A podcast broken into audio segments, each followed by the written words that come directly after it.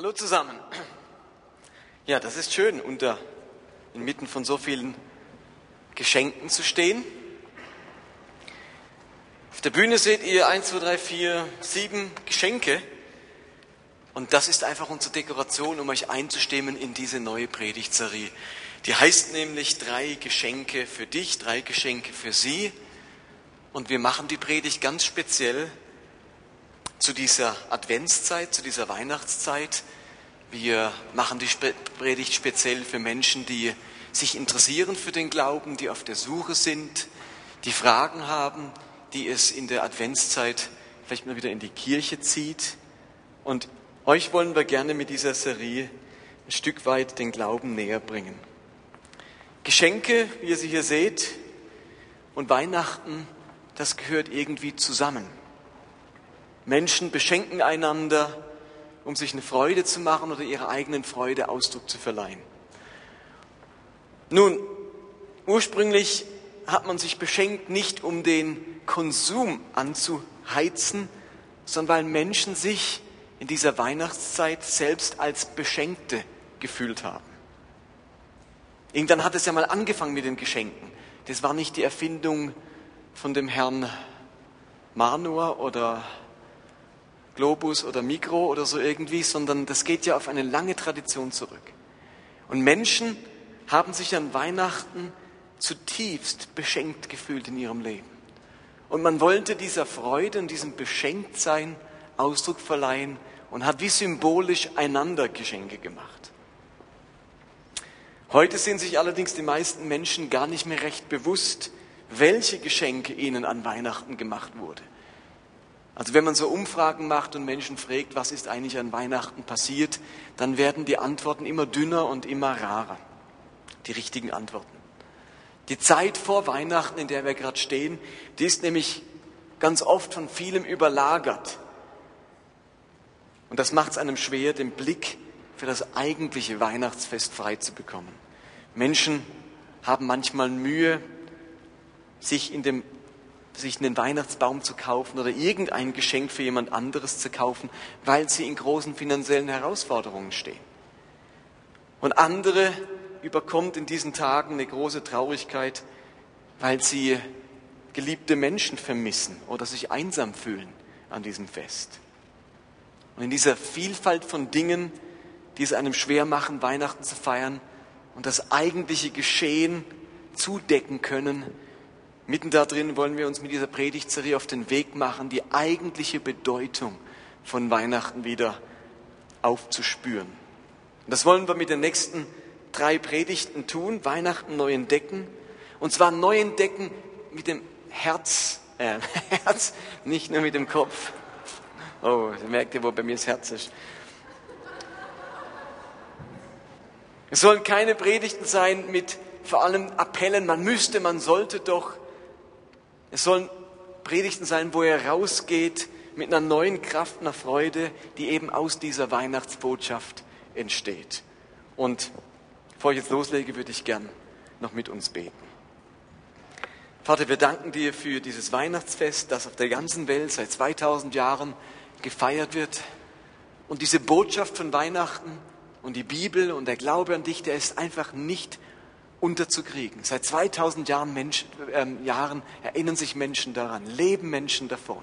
Und ich bitte dich, dass du uns hilfst, in dieser Adventszeit Weihnachten neu zu entdecken und vor allem die Geschenke zu entdecken, die du an Weihnachten für uns parat hast. Amen. Okay, den Text, der diesen drei Predigten zugrunde liegen soll, der steht im Lukas-Evangelium. Und logisch, dass der jetzt nicht in der Offenbarung steht oder im Buch Ezekiel, sondern in der Weihnachtsgeschichte. Dort erzählt nämlich Lukas die eigentliche Weihnachtsgeschichte. Und damals haben sich die Menschen in Israel viele Gedanken gemacht, was geschehen würde, wenn der Messias, der verheißene Messias endlich kommen würde. Und ganz unterschiedliche Erwartungen und Wünsche waren damit verbunden, wenn in Israel endlich der Messias kommt. Und jetzt kommt Gottes Sohn, der Messias, tatsächlich auf die Welt. Und eine Schar von Engeln und vor allem der Engel Gabriel verkündet zum allerersten Mal, was man jetzt von diesem Messias wirklich erwarten darf. In der Verkündigung an, der, an, die, äh, an die Hirten wird deutlich, wenn jetzt der Messias geboren wird, wenn er jetzt kommt, was wird er bringen? Welche Erwartungen sind gerechtfertigt und welche sind nicht gerechtfertigt? Ein für alle Mal machen diese Engel klar, mit welchem Auftrag und mit welchem Ziel dieser Jesus auf die Welt kommt. Und ich lese euch einmal vor, was die Engel in dieser Nacht gesprochen haben. Das heißt Lukas 2, Vers 8 und folgende. In dieser Nacht bewachten draußen auf dem Feld einige Hirten ihre Herden. Plötzlich trat ein Engel Gottes zu ihnen und Gottes Licht umstrahlte sie. Die Hirten erschraken sehr und der Engel sprach zu ihnen, was Engel immer sagen, wenn man ihnen das erste Mal begegnet, zu eurer Beruhigung, fürchtet euch nicht. Siehe, ich verkündige euch große Freude, die allem Volk widerfahren wird. Heute ist für euch in der Stadt, in der schon David geboren wurde, nämlich Bethlehem, der lang ersehnte Retter zur Welt gekommen. Es ist Christus, griechische Übersetzung vom hebräischen Wort Meschiach. Es ist der Messias, sagen sie, der Herr. Und daran werdet ihr ihn erkennen. Das Kind liegt in Windeln gewickelt in einer Futterkrippe. Also das scheint ein Erkennungszeichen gewesen zu sein. Normalerweise lagen Kinder nicht in der Futterkrippe. Wenn man dann mal eins findet in der Futterkrippe, dann war es entweder eine kleine Kuh oder ein kleines Schaf oder das Jesuskindlein, der Messias. Das scheint das Erkennungszeichen gewesen zu sein. Auf einmal waren sie von unzähligen Engeln umgeben, die Gott lobten. Ehre sei Gott im höchsten Himmel und Frieden auf Erden für alle Menschen, an denen Gott gefallen hat. Wenn man diesen Text also genau betrachtet, dann stechen vor allem drei Dinge heraus, die dieser Engel oder die Engel von diesem neuen Messias sagen. Das Erste, was dieser Engel den Hirten und damit dem Volk und damit uns verkündet, ist, ich verkündige euch große Freude. Das griechische Wort für groß ist Megas. Das ist ein Wort, das heute bei unseren Teenagern sehr verbreitet ist. Hey, das ist mega cool, mega teuer, mega gut. Also mega drückt aus, das ist kaum zu steigern. Und hier steht mega Freude im Griechischen. Ich verkündige euch eine mega Freude.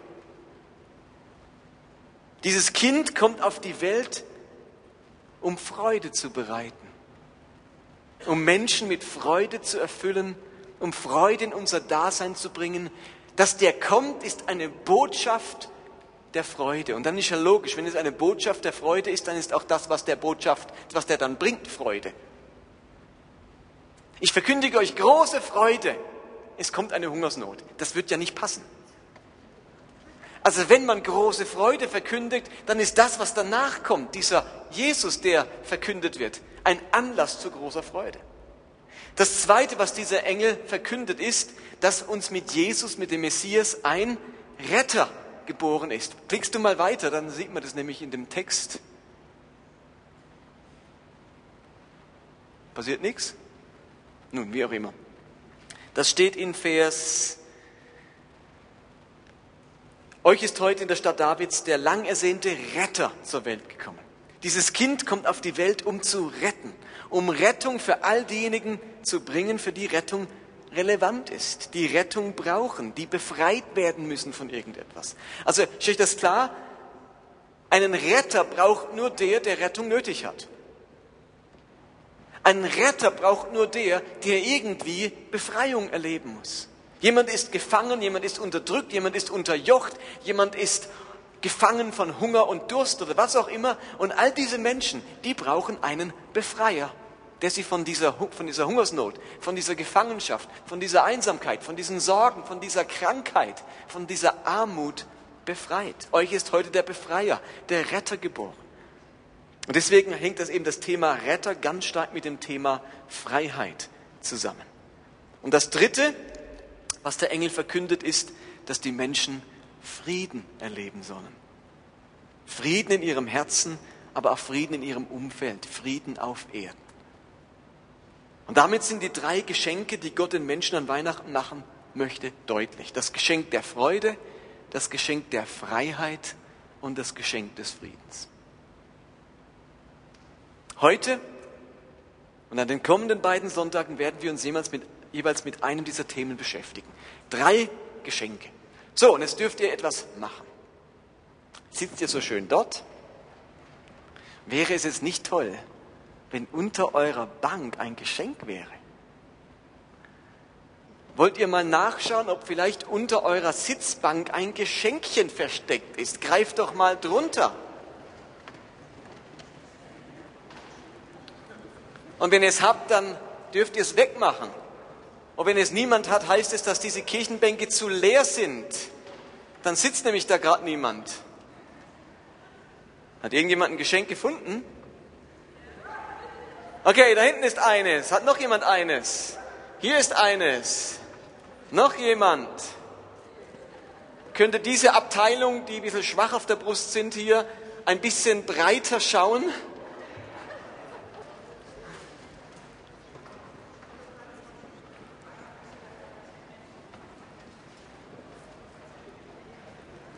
Hat jemand noch eins? Hey, Maike, sehr gut. Also, diejenigen, die das Geschenk gefunden haben, dürfen es natürlich behalten und nach dem Gottesdienst gerecht teilen mit allen. Es sind drei Nikoläuse, stellvertretend für diese drei Geschenke, um die es geht. Drei Geschenke, Freude, Freiheit, Frieden. Und deswegen dachten wir, machen wir auch drei Geschenke unter unsere Bänke. Ich beginne heute mit dem Thema das Geschenk der Freiheit, eine Zeit der Errettung.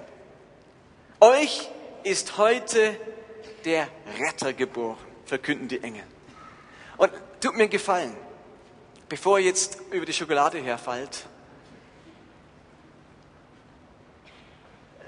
versucht doch für einen Moment euch vorzustellen, was dieser Satz bedeutet. Euch ist heute der Retter geboren. Mit Jesu Geburt ist euch dir und dir und dir und dir, egal wie du heißt, woher du kommst, du heute, dir ist, für dich ist ein Retter geboren. Das sagt man so schnell fromm daher in der Kirche, ein Retter. Da sieht man es noch, ein Retter ist geboren in irgendeinem Weihnachtslied. Und dann sind die Worte so schnell abgedroschen. Es ist ein Retter geboren worden. Und wie das Wort schon sagt, rettet ein Retter.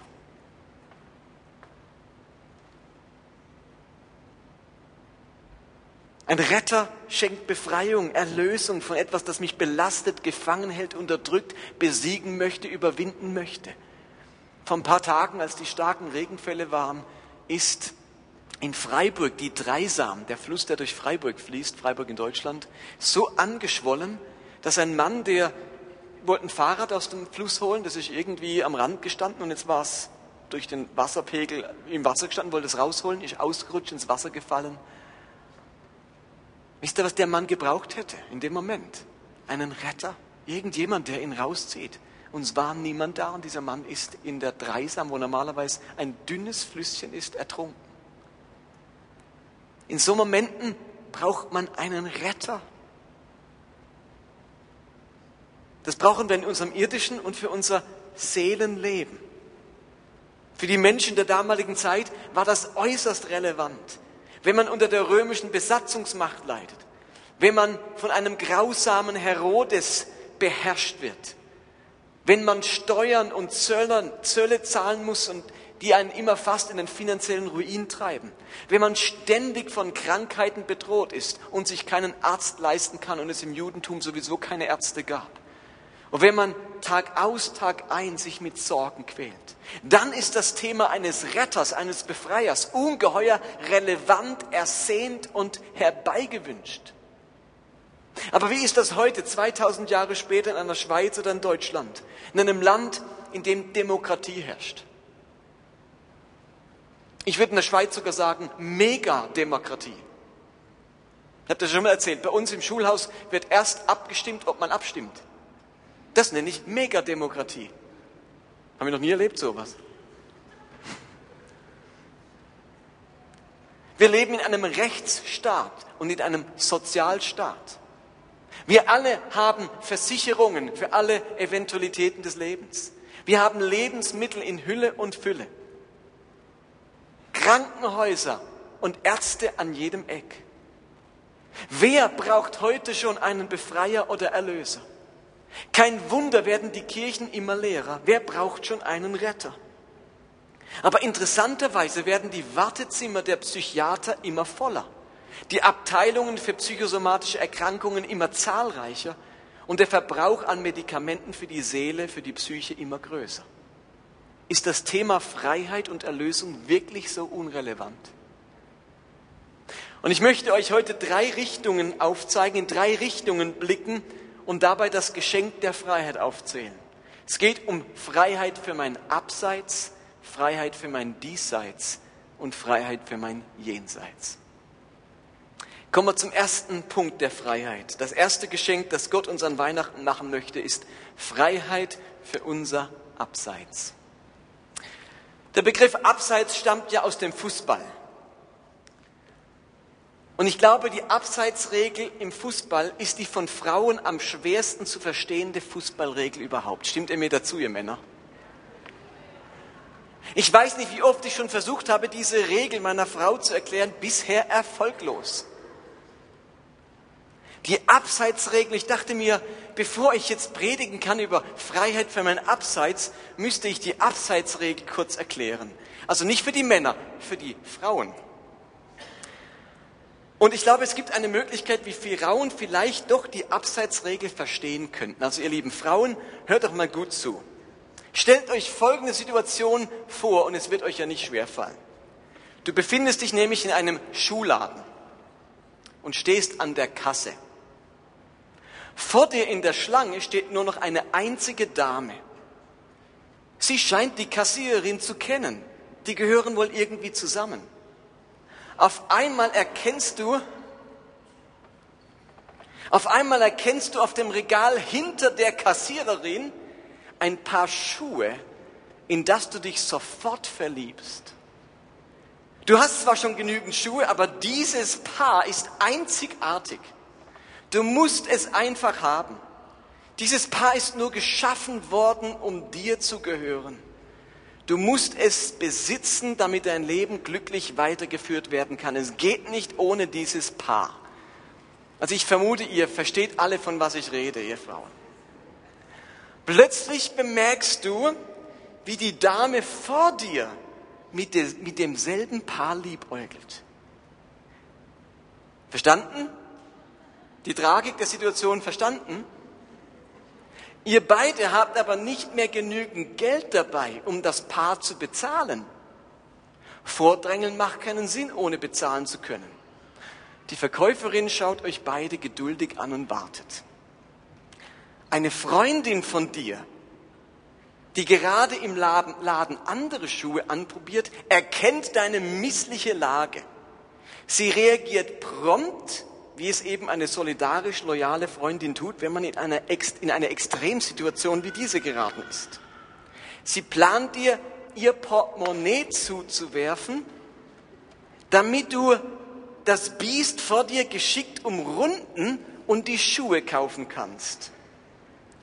Sie wirft dir den Geldbeutel über sie hinweg nach vorne und während sich dieser Geldbeutel in der Luft befindet, umrundest du deine Konkurrentin, fängst das Geld und kaufst blitzschnell die Schuhe.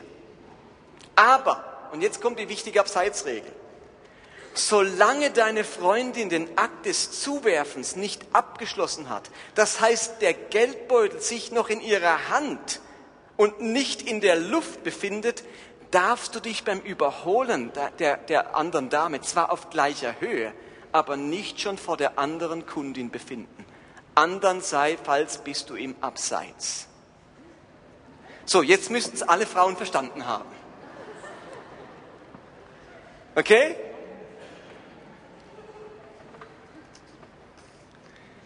In meiner Predigt ist das Abseits heute ein Bild für die Fehltritte und Fehlschläge in unserem Leben. Wenn im Fußball jemand ins Abseits läuft, dann hatte dieser Spieler eigentlich ein Ziel vor Augen, nämlich einen Plan im Sinn. Er wollte etwas erreichen, er wollte ein Tor schießen.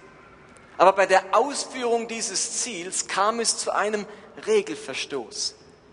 Man hat dieses Ziel, ein Tor zu schießen, nicht korrekt erreicht. Man hat den Plan falsch umgesetzt. Man hat einen spielerischen, taktischen Fehler gemacht und der Schiedsrichter pfeift die Aktion ab. In unserem Leben läuft das oft ganz genauso. Auch wir haben Ziele vor Augen. Wir wollen Pläne umsetzen. Wir wollen etwas erreichen, etwas Bestimmtes tun. Ein Tor in unserem Leben schießen aber in der Ausführung begehen wir einen Regelverstoß. In der Umsetzung machen wir einen Fehler. Wir verletzen jemanden, wir sind zu schnell, zu hitzig, zu grob, zu fahrlässig, zu leichtsinnig, zu rücksichtslos, was auch immer. Und das Leben pfeift die Aktion ab. Die Bibel hat einen Ausdruck für dieses ins Abseits geraten. Sie nennt es Sünde. Ich möchte etwas tun, ich tue etwas gegen die Regeln. Und das Leben, oder ich kann sagen, Gott pfeift es ab und sagt so nicht. Wenn wir diesen Begriff Sünde hören, dann denken die meisten Menschen, nun damit habe ich ja kein Problem. Wenn man nicht gerade jemanden umgebracht hat oder stiehlt, hat man den Eindruck, mit dem Thema Sünde irgendwie nichts zu tun zu haben. Aber Sünde meint nicht nur die Übertretung der zehn Gebote. Man tut etwas und verstößt dabei gegen die Regeln. Man ist rücksichtslos, zu lieblos, verletzend, egoistisch, am eigenen Vorteil orientiert, unehrlich, hinterlistig, neidisch und so weiter. Dann begehe ich bereits einen Regelverstoß. Und wir alle geraten ständig in unserem Leben ins Abseits. Kein Mensch ist vollkommen oder perfekt. Wir alle begehen Fehler in unserem Handeln. Und was wir dabei ernten, nämlich den Pfiff des Schiedsrichters, ist der Aufschrei unseres Gewissens in unserem Innern. Wir fühlen uns schuldig. Wir erkennen unsere Unzulänglichkeit. Wir nehmen wahr, dass wir etwas angerichtet haben. Und ganz oft haben wir es dabei nicht böse gemeint. Und wisst ihr was? Und ganz oft haben wir es böse gemeint. Aber das Geschenk der Freiheit für mein Abseits will aufräumen will mich befreien von meinem Abseits. Zum einen bedeutet Freiheit, dass Gott uns unsere Schuld vergibt und uns vom schlechten Gewissen reinigt. Also Freiheit für mein Abseits heißt zum ersten, Gott reinigt mich von meiner Schuld und von meinem schlechten Gewissen. Gott kann unseren Schaden wieder gut machen. Gott kann verzeihen. Gott kann mit mir und ich mit meinem Schöpfer wieder ins Reine kommen. Ich muss mein schlechtes Gewissen nicht länger kompensieren. Und ihr Lieben, das halte ich für eine der größten Geschenke meines Lebens, unseres Lebens und für eine der größten Tragiken von einem Leben ohne Gott. Alle Menschen empfinden ein schlechtes Gewissen. Und wenn du keines mehr empfindest, dann bist du vielleicht so viele Jahrzehnte abgestumpft, dass einem das auch leid tun muss. Aber normalerweise empfindet jeder Mensch für sein Abseits im Leben ein schlechtes Gewissen. Wenn man das Geschenk der Freiheit im Sinne von Vergebung nicht kennt, dann bleibt einem nichts übrig, als sein ganzes Leben lang sein schlechtes Gewissen zu kompensieren. Und Menschen machen das andauernd, das schlechte Gewissen kompensieren. Entweder Gott verzeiht oder ich muss dieses Gefühl kompensieren. Und das machen Leute auf ganz unterschiedliche Art und Weise. Aber das Geschenk der Freiheit für mein Abseits hilft mir, dass ich nicht länger mein schlechtes Gewissen auf irgendeine dumme Art kompensieren muss, sondern ich absolut wieder in, in Ordnung, ins Reine kommen kann mit mir und meinem Schöpfer. Wer keine Vergebung kennt, dem bleibt am Ende nur die Möglichkeit, den anderen die Schuhe in die Schuld zu schieben. Wer keine Vergebung kennt, muss sich immer als Opfer sehen und die anderen als Täter. Gottes Heilmittel, Gottes Befreiung lautet Vergebung. Und für Menschen, die gegenüber ihrem Gewissen noch nicht völlig abgestumpft sind, bedeutet Vergebung ein ungeheures Geschenk der Freiheit. Aber es ist nicht nur das Geschenk der Vergebung, wenn ich im Abseits bin. Freiheit bedeutet hier auch, dass Gott uns aus der Abseitsfalle befreit. Oh, jetzt müsste ich den nächsten Begriff erklären. Abseitsfalle. Das bedeutet, wenn der Gegner ein Abseits absichtlich herbeiführt. Wenn die Gegner sich so verhalten, so dastehen, dass man ins Abseits läuft und, und, und wie fast nichts dagegen machen kann. Gottes Geschenk ist, dass wir aus der Falle zu sündigen, aus der Falle ins Abseits zu geraten, befreit werden dürfen, dass Gott uns verändern kann. Wir müssen nicht andauernd in unserem Leben in der Abseits, Abseitsfalle laufen. Wir können unseren Egoismus überwinden. Wir können unsere Unehrlichkeit besiegen. Wir können unsere Geltungssucht in den Griff bekommen. Ich bin nicht länger gefangen in der Abseitsfalle der Versuchung und Sünde in meinem Leben. Wunderbar beschreibt das die Bibel im Johannesbrief. Dort sagt Johannes, wenn wir unsere Sünden bekennen, dann erfüllt Gott seine Zusage treu und gerecht. Doppelpunkt. Er wird unsere Sünden vergeben und uns von allem Bösen reinigen. Vergebung und Reinigung, Veränderung in unserem Leben. Okay, das wäre das erste Geschenk der Freiheit, nämlich Freiheit für mein Abseits. Kommen wir zum zweiten. Weihnachten ist nicht nur das Geschenk der Freiheit für mein Abseits, es ist auch Freiheit für mein Diesseits. Und mit Diesseits, da meine ich unser tägliches Leben hier auf dieser Welt, unseren Alltag, unser Dasein in Zeit und Raum vom Morgen bis zum Abend. Und dieses Diesseits ist voller Dinge, die unser Herz beschwert, unser Herz beschweren, wo wir uns Erlösung und Vergebung wünschen oder Freiheit wünschen. Und ich empfinde zwei Begriffe ganz, wie soll ich es nennen, typisch, zwei tolle Begriffe für ein glückliches Dasein. Wenn ihr mich fragen würdet, was, was sind zwei ganz wichtige Begriffe, um ein glückliches Dasein zu führen, dann wäre es Sorglosigkeit und Unbeschwertheit. Denken wir nicht alle immer wieder, wenn ich diese Sorge los wäre, wenn ich das, was mich da beschwert, los werde, wäre, ah, dann könnte ich glücklich sein. Was uns in unserem Diesseits am meisten gefangen nimmt, sind eben Dinge, die uns sorgen und beschweren. Krank zu sein und zu leiden. Die Arbeitsstelle verlieren und nicht mehr für den Lebensunterhalt sorgen können. Sorgen um die Kinder und ihren Werdegang. Konflikte in der Familie mit dem Ehepartner oder den Verwandten. Unerfüllte Lebensträume, Einsamkeit, Liebeskummer, Wirtschaftskrisen, Kriege und Naturkatastrophen. Die Liste ließe sich noch lange, lange fortführen mit Dingen, die unser Diesseits beschweren und uns Sorgen bereiten. Und wenn man in diesen Sorgen steckt, wie sehr wünscht man sich dann Befreiung davon? Wer hat nicht schon gesagt, ich wünschte, ich würde im Lotto gewinnen und wäre all meine finanziellen Sorgen los. Ich wünschte, ich würde den Arzt finden, der mich endlich von diesem Leiden befreien kann.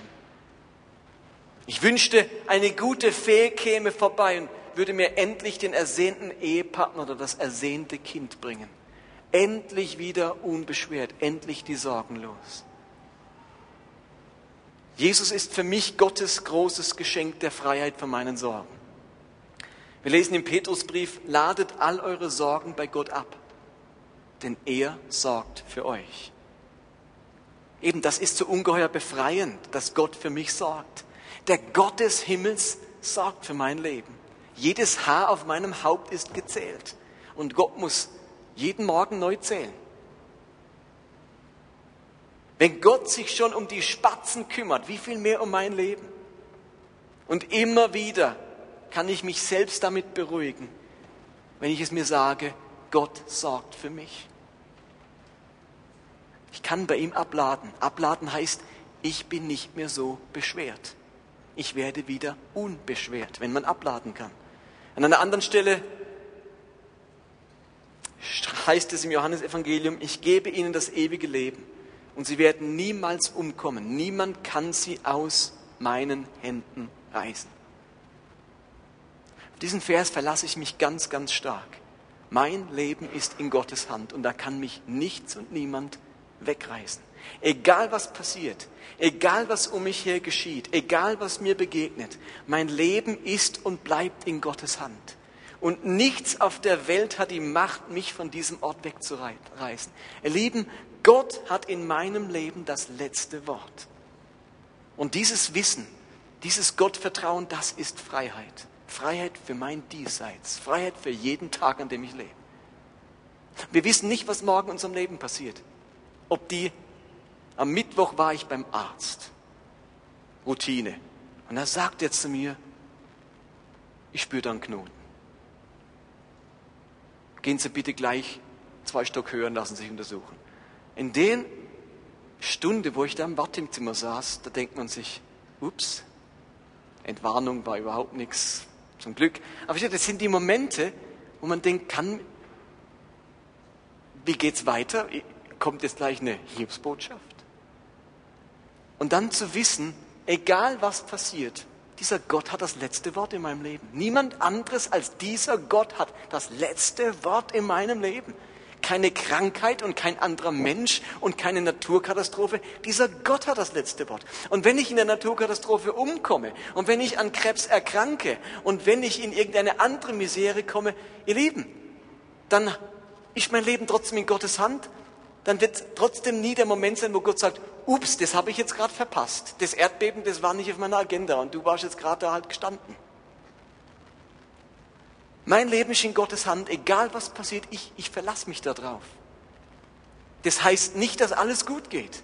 Das heißt nicht, dass all meine Wünsche und wie ich es gerne hätte, dass es so abläuft.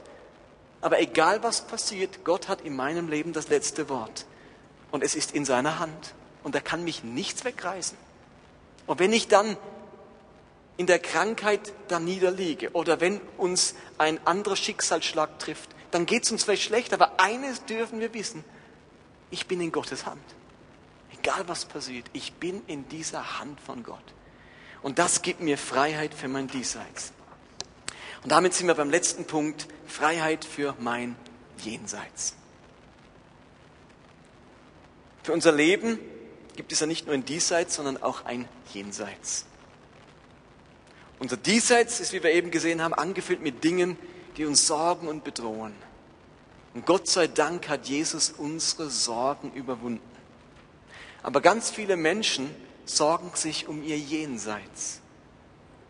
Und sie sorgen sich nicht nur darum, sie fürchten sich davor. Sie fürchten sich vor dem Jenseits. Niemand von uns weiß nämlich, was uns nach dem Tod erwartet. Aber der Teil der Menschen, der davon ausgeht, dass uns etwas nach dem Tod erwartet, ist groß, liegt bei 83 Prozent in Deutschland. Nur 17 Prozent der Menschen, von allen Menschen, glauben, nach dem Tod ist nichts mehr. Der Großteil glaubt, irgendwas ist nach dem Tod. Der Großteil der Menschen auf diesem Planeten lebt mit der Erwartung, dass es nach dem Tod in irgendeiner Form weitergeht, dass es nach dem Diesseits ein Jenseits gibt. Und viele Menschen sind im besten Falle unsicher, was das Jenseits anbetrifft, aber in vielen Fällen sind sie furchtsam. Was wird am Ende sein? Wird es die große Abrechnung geben? Wird am Ende Gerechtigkeit siegen? Muss ich am Ende mal für meine Fehler bezahlen? Hat es gereicht, was ich im Diesseits geleistet habe? Aber wie nie zuvor, ihr Lieben, kann man dieser Frage nach dem Jenseits heute aus dem Weg gehen. Wie nie zuvor. Man kann dieser Frage nach dem Jenseits aus dem Weg gehen, denn das Phänomen Tod wurde aus unserem Leben wegisoliert. Es wurde tabuisiert. Gestorben wird in Krankenhäusern oder im Hospiz. Kaum jemand hat je einen Toten von uns zu Gesicht bekommen. An den Beerdigungen ist der Sarg geschlossen. Wir sitzen ganz selten am Sterbebett eines sterbenden Menschen. Das war den Großteil der Menschheitsgeschichte völlig anders. Da sind Menschen ständig dem Phänomen Tod begegnet und da macht auch der Frage nach ihrem eigenen Tod. Mit den großen und letzten Fragen des Lebens war man nämlich immer ständig konfrontiert. Heutzutage werden sie dagegen ständig zum Schweigen gebracht. Aber es gehört eben zum Befreiendsten des Lebens, wenn man mit Zuversicht und Hoffnung und Freude auf die Zeit nach dem Diesseits blicken kann. Es ist echte Befreiung, wenn das Sterben und das Jenseits sich nicht jetzt schon wie ein Schatten über mein Leben legt. Und auch hier heißt es so wunderbar über diesen Retter Jesus, Hebräer 2, so hat Jesus die Menschen befreit, die durch ihre Angst vor dem Tod das ganze Leben lang Sklaven gewesen sind. Ich sag's nochmal. Jesus hat die Menschen befreit, die durch ihre Angst vor dem Tod das ganze Leben lang Sklaven gewesen sind.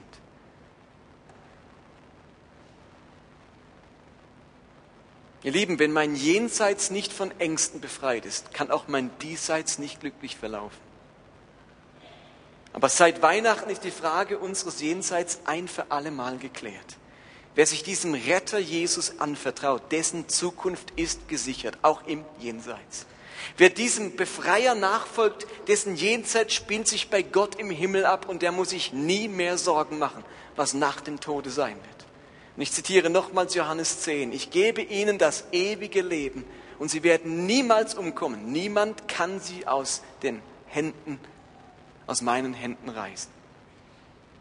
Jesus schenkt uns das ewige Leben und nicht unser Abseits, nicht im, nichts im Diesseits und nichts im Jenseits kann uns aus Jesu Händen reißen. Okay, heute ging es um das Geschenk der Freiheit. Freiheit für mein Abseits.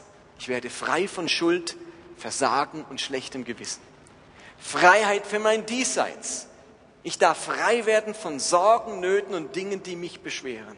Und Freiheit für mein Jenseits. Ich darf frei werden von Angst vor dem Tod und der Verdammnis.